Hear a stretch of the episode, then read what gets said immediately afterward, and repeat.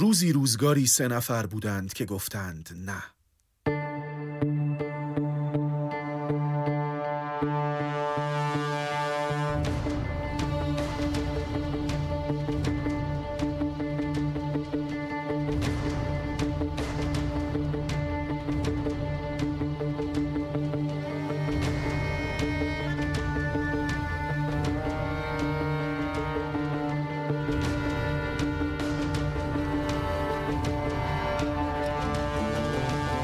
اسم یکیشان سعد بود. سعد یک اسم عربی است. نیوفولدر یک اسم عربی نیست.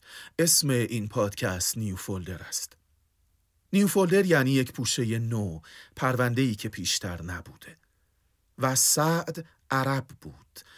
همین امروز هم اسم خیلی از عرب ها سعد است. کسی که تازه حاکم شده بود دستش را دراز کرد تا دست بدهد با سعد. و این دست دادن رسم بود. آدابی برای آن که معلوم شود سعد حاکم تازه را قبول کرده. ولی سعد دست نداد. دستانش را کرده بود توی جیبهاش اگر پیرهن تنش جیب داشت. و اگر جیب نداشت دستانش را پشت سرش گره داده بود توی هم و خلاصه گفت که نه. که یعنی حکومت حاکم نورا قبول ندارد. حاکم تازه دستش را که توی هوا رها مانده بود پس برد و چیزی نگفت. سعد هم برگشت و رفت بیرون از آن اتاق که او و حاکم تازه و جمعیتی پر از مردم توش بودند. سعد جلوی چشم همه آن مردم گفته بود نه و حاکم تازه جلوی چشم همه مردم چیزی به او نگفته بود. بعدتر که مردم رفتند و حاکم با آدمهاش توی اتاق تنها ماند هم چیزی درباره سعد نگفته بود. چیزی از جنس حرفهای خیلی از حکام که فیلمسل جوخه تروری به خط شود سعد متمرد معلوم الحال را بکشند یا شبانه به خانهش بریزند به جای نامعلومیش ببرند یا بگردند اتهامی گزکی پیدا کنند بند کنند به سعد و بازداشتش کنند. بیاندازندش سلول انفرادی یا بند محکومان حبس ابد تا بلکه دستهاش را از جیبهاش درآورد. اگر پیرهنش جیب دارد و اگر جیب ندارد گره دستان پشت سرش را باز کند و بالاخره به حاکم تازه دست بدهد. سعد بیرون پایتخت زندگی می کرد جایی گویا در 20 کیلومتری شهر. خفت کردنش برای امای سیکس حکومت ساده تر کاری بود. نمی‌شد در جاده خلوتی که سعد را از خانه مجللش به شهر می آورد تصادفی بی رد و اثر اتفاق بیفتد. شطور مستی همینطور برای خودش رم کند و از همه جا عدل بیاید خودش را بکوبد به مرکب سعد. یا تیری از ناکجا؟ از چله کمان راهزن بینامی که یکو در سیاتاریکی سر صبح وسط جاده سبز شده در برود و جیب این پهلو لباس سعد را به جیب آن پهلوش بدوزد. یا بر جداره چاهی که آب شرب خانهش را از آن می‌کشید کاملا اتفاقی. ساقه شوکران سر بزند و ساق شیره کند و شیره در آب حل شود؟ نمی شود. البته که می شود. اما نشد. سعد سر و مر و سلامت زندگیش را می کرد و کسی کاری به کارش نداشت و دیگر حتی پیش را هم نگرفت کسی که بالاخره سعد با رئیس حکومت دست داد یا نداد. که جنگ شد. نه جنگی که رئیس حکومت راهش انداخته باشد فلمسل محض آنکه مساحت مملکتش را چند وجبی بیشتر کند یا زهر چشمی به ممالک اطراف نشان بدهد تا همان اول حکمرانیش پهنای کار دستشان بیاید.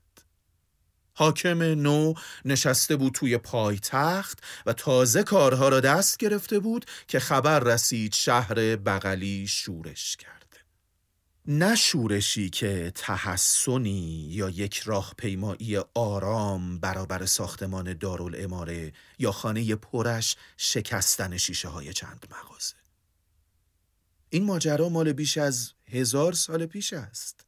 اکتبر سال 656 میلادی.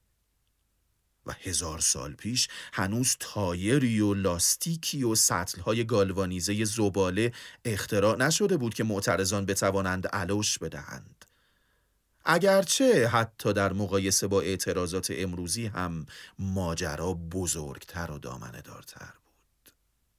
سپاهی ساخته و مجهز. از شهر بغلی راه افتاده بود و اول راه 600 700 نفر بودند اما کم کم زیاد شدند. 900 نفر و زیادتر 3000 نفر.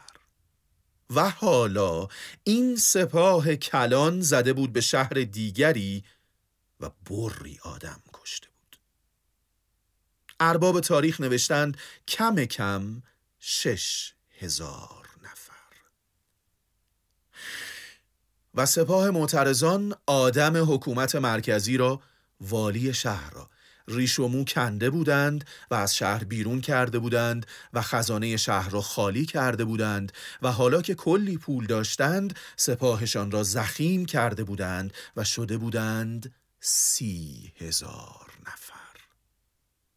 و لازم نبود رسما به پایتخت اعلان جنگ بده آنچه کرده بودند خودش رسمی ترین اعلان جنگ بود. تازه چهار ماه از حکومت آن حاکم تازه میگذشت که دیدندش نشسته به نام نوشتن به سرداران سپاه شوریده و چون نام نگاری ها فایده نداشت دیدندش راه افتاده می رود حوالی همان شهر که شورشیان تصرف کرده بودند به مذاکره. سه روز به مذاکره گذشت و هیچ یک از سه روز گوشش نکردند. جنگ ناگزیر بود. حاکم به سعد گفت کمکم می‌کنی؟ سعد جنگاور بود خوب تیر میانداخت سرداری سپاه بلد بود توی سرداری رزومه داشت تیر انداختنش مشهور بود. گفت نه من در این جنگ شرکت نمی کنم. سعد در پایتخت ماند. سعد یک خطر بود. حاکم تازه و سپاهش زده بودند از پایتخت بیرون. ماندن جنگاوری که با حاکم دست نداده و فامیل و قبیله دارد و فامیل و قبیلهش گوش به حرفش دارند و بلد است سپاه بسازد در پایتخت خالی از حاکم یک خطر جدی سیاسی است.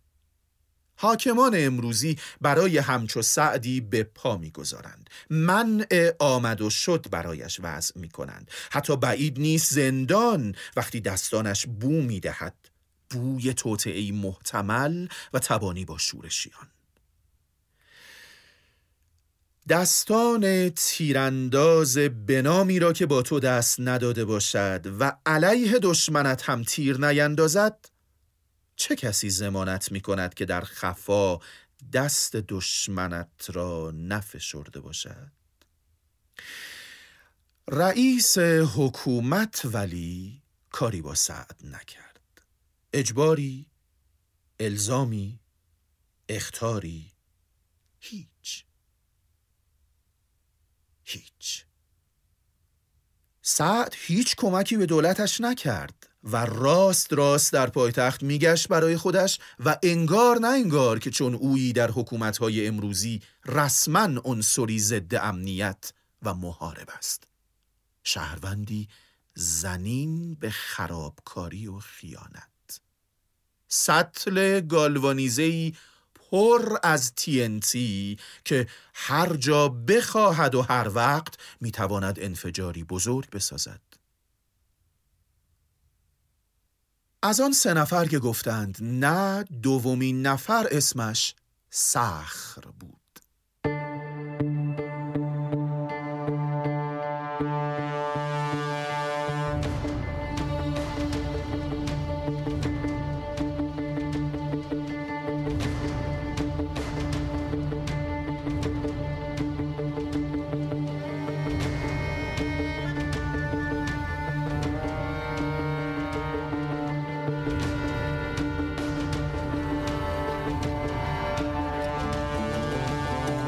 سخر هم یک اسم عربی است.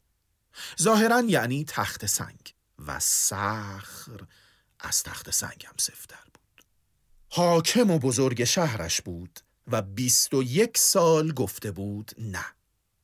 بیست و یک سال به کسی گفت نه که به او می گفت نزول نده زنا نکن سخر مردم را ندوش تاجری باش اما از بتخانهداری پول در نیار. حماقت مردم را مال و تجاره نکن که مجسمه ای از مس یا خرما را خدا فرض می کنند و خودشان را مقابلش تا می کنند سخر پای نش ایستاد و جنگید بابتش. و پول خرج کرد و آدم کشت و از این شهر به آن شهر سپاه کشید و کلی آدم را آواره کرد. آخرش ولی همون که بیست و یک سال جز نه از اون نشنیده بود شهرش را فتح کرد و بودخانهش را تعطیل کرد و شد حاکم. سخر سرانجام به حاکم تازه گفت بله قبول از این به بعد حاکم تو. اما حاکم تازه خوب می‌دانست که سخر از تخت سنگم سفتر است. یک دلیلش آنکه در ضمن اولین نطقش در مقام حاکم نو شنید که سخر و دوتا از دوستاش دارن پچپچه می‌کنن با هم. دید که حرفهاشان دودی است که دارد از دهانهاشان بیرون میآید. دود آتش قیز و کینهی که در دلهاشان میسوزد. با هم می‌گویند خوشا پدرانشان که پیشتر مردند و این خفت را ندیدند که او حاکمشان شده. حاکم تازه به نطقش ادامه داد. حکومت حالا دست من است. می توانم اسیرتان کنم. می توانم بگویم بردم باشید از این پس. می توانم بگویم به جرم همه شکنجه ها که مرا و با منانم را کردید. می توانم به تقاس همه کسانی که از ما کشتید. تاوان اموالی که از ما بردید به تلافی اعصابی که از ما خورد کردید و تحقیرها که کردید و آرامشی که از ما گرفتید می توانم بگویم به جزای نه. اصلا هیچ. هیچ اصلا. از شما میگذرم. میگذرم از همه شما. آزادید. برای خودتان باشید. با لبانی که داغ شکنجه های شما را دارد هدیه می کنم به شما آزادی.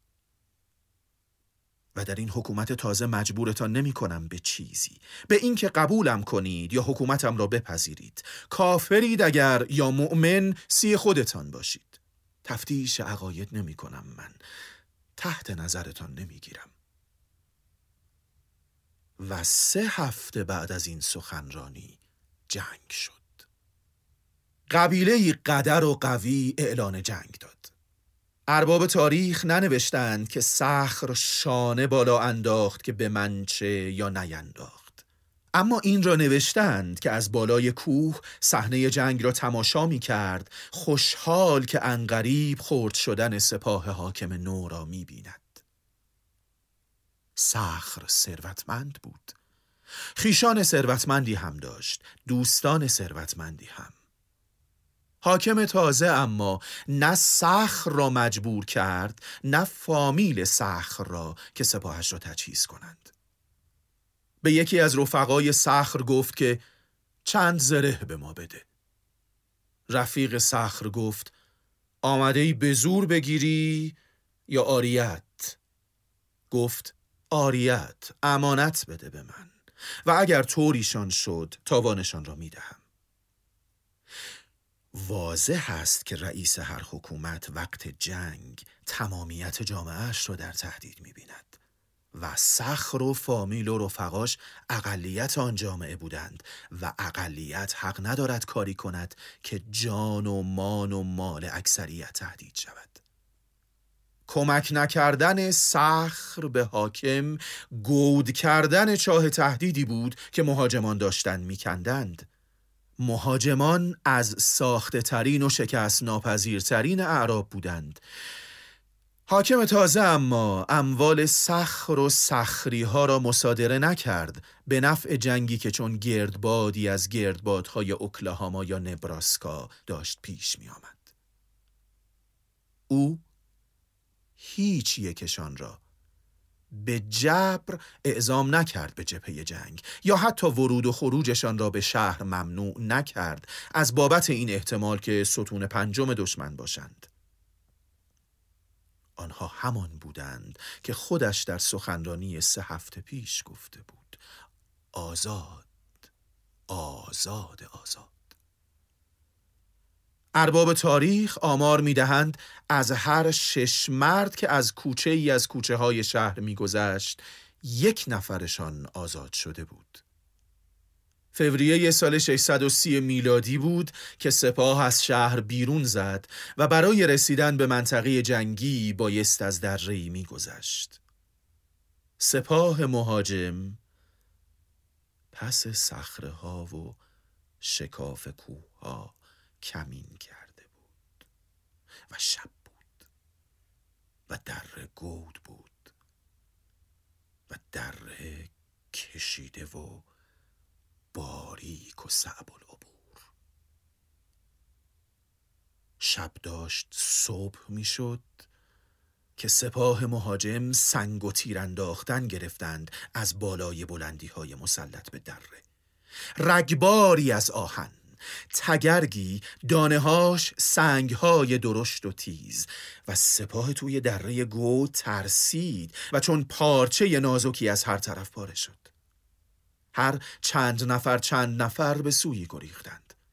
حاکم شهر ماند وسط دره با جمعی که به زور ده نفر می شدند. سخر از بالای کوه داشت تماشا می کرد. سخر گفت این بار تمام است. دیگر برای همیشه تمام است. همینجا می نشینم تا ببینم وسط همین دره دفن می شود.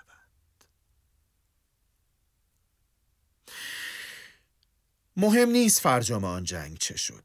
این پادکست برای گزارش نتیجه آن جنگ ساخته نشده. مهم این است که حاکم تازه شهر پس از آن جنگ همکاری با سخر نداشت. او شهروندی بود آزاد. مخالف خانی که چون در شهر راه می‌رفت حتی از روی لباسش هم دیده می‌شد که سفراش از کینه ی حاکم می جنبد و خون توی رکاش کدر است از قلزت قیزی که دارد. او و پسرش تا زنده بودند آزاد بودند. پسر سخر سالها بعد پسردار شد. سعد هم سعد که در تیراندازی و سرداری صاحب رزومه بود پسری داشت. نوه سخر و پسر سعد در اکتبر سال 680 میلادی به کسی برخوردند. وسط بیابانی.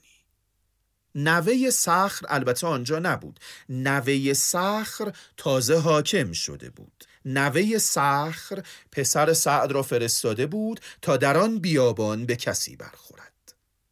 او همان سومین نفر است.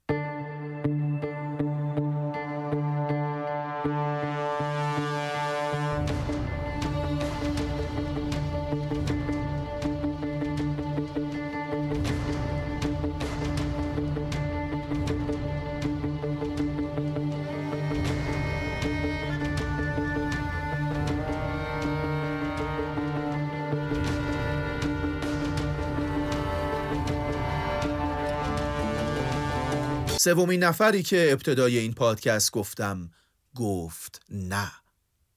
او حکومت نوه سخر را نپذیرفته بود. او با نوه سخر دست نداده بود. نوه سخر سپاهی ساخته و بزرگ را با پسر سعد فرستاده بود تا او را در آن بیابان مجبور کند بگوید بله. که حکومتش را بپذیرد. مشکل پادکست ها این است که گرچه در گوشی های لمسی پخش می شوند مثل عکس نیستند که شنونده بتواند دو انگشت شست و اشارهش را بگذارد روی صفحه گوشی و آرام انگشتانش را از هم دور کند تا مثلا تصویر یکی از آدمها را بزرگتر کند. اگر پادکست ها این قابلیت را در گوشی های لمسی داشتند به شما پیشنهاد می کردم آن سومین نفر را که گفت نه بیاری جلوتر و خوبتر ببینیدش. بی خیال خودم این کار را برایتان می کنم آن سومین نفر پسر هموست که وقتی حاکم شده بود کاری به کار سعد نداشت و مجبورش نکرده بود با او دست بدهد. آن سومین نفر نوه هموس که وقتی حاکم شده بود کاری به کار سخر و پسرش نداشت و آزادشان گذاشته بود با او دست بدهند یا ندهند. حالا نوه همان سخر و پسر همان سعد می‌خواستند به هر قیمتی او را مجبور کنند با آنها دست بدهد و حاکمیتشان را قبول کند. به هر قیمتی یعنی همین که وسط بیابانی داغ محاصرهش کردند. بعد سه روز آب را بر او بستند. بعد یکی یک مردانش را کشتند. بعد پسرش را کشتند. بعد برادرش را کشتند. بعد شیرخارهش را کشتند. و وقتی باز گفت نه خودش را کشتند. و سرش را بریدند. سرش را بر نیزهی بلند زدند و پسر سعد نیزه را برد تا قصر نوه سخر همین. این پادکست ساخته شده بود که همین را بگوید.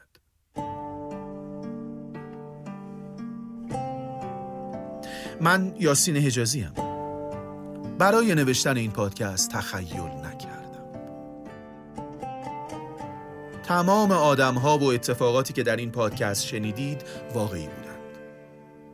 اولین نفری که گفت نه اسم کاملش سعد ابن ابی وقاص بود. حاکمی که سعد به او گفت نه اسمش علی ابن ابی طالب بود.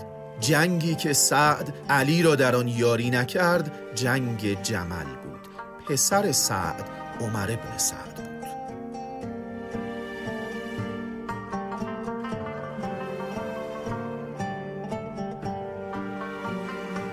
دومین نفری که گفت نه اسم کاملش سخر ابن حرب بود. او را بیشتر با کنیهش می‌شناسند.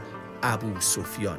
حاکمی که ابو سفیان به او گفت نه پیامبر اسلام بود. جنگی که ابو سفیان پیامبر اسلام را در آن یاری نکرد جنگ هنین بود. نوه سخر یزید ابن معاویت ابن ابو سفیان.